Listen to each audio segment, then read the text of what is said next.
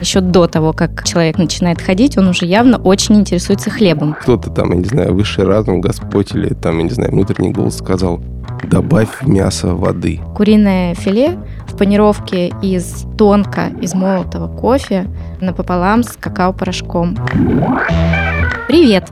Это Вика Боярская. Я журналистка и создательница блога «Домоводство 2.0» о современном быте. А я Роман Лашманов, гастрожурналист, автор блога о еде и путешествиях «Вечерний Лашманов». Вместе с онлайн-магазином «Самокат» и студией «Норм» мы сделали этот подкаст «История любимых продуктов». Каждую неделю мы будем рассказывать о том, как придумали, как производят и как едят продукты, которые мы знаем и любим, или терпеть не можем с детства. А еще мы расскажем про продукты, которые узнали и полюбили совсем недавно. Например, про растительное молоко и камбучу. Как хлеб изменил человечество? У кого Анастас Микоян позаимствовал технологию производства сосисок? Как добыть вкусные помидоры зимой?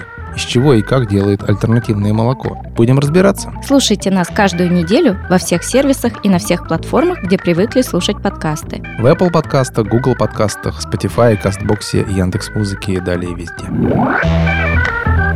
История любимых продуктов.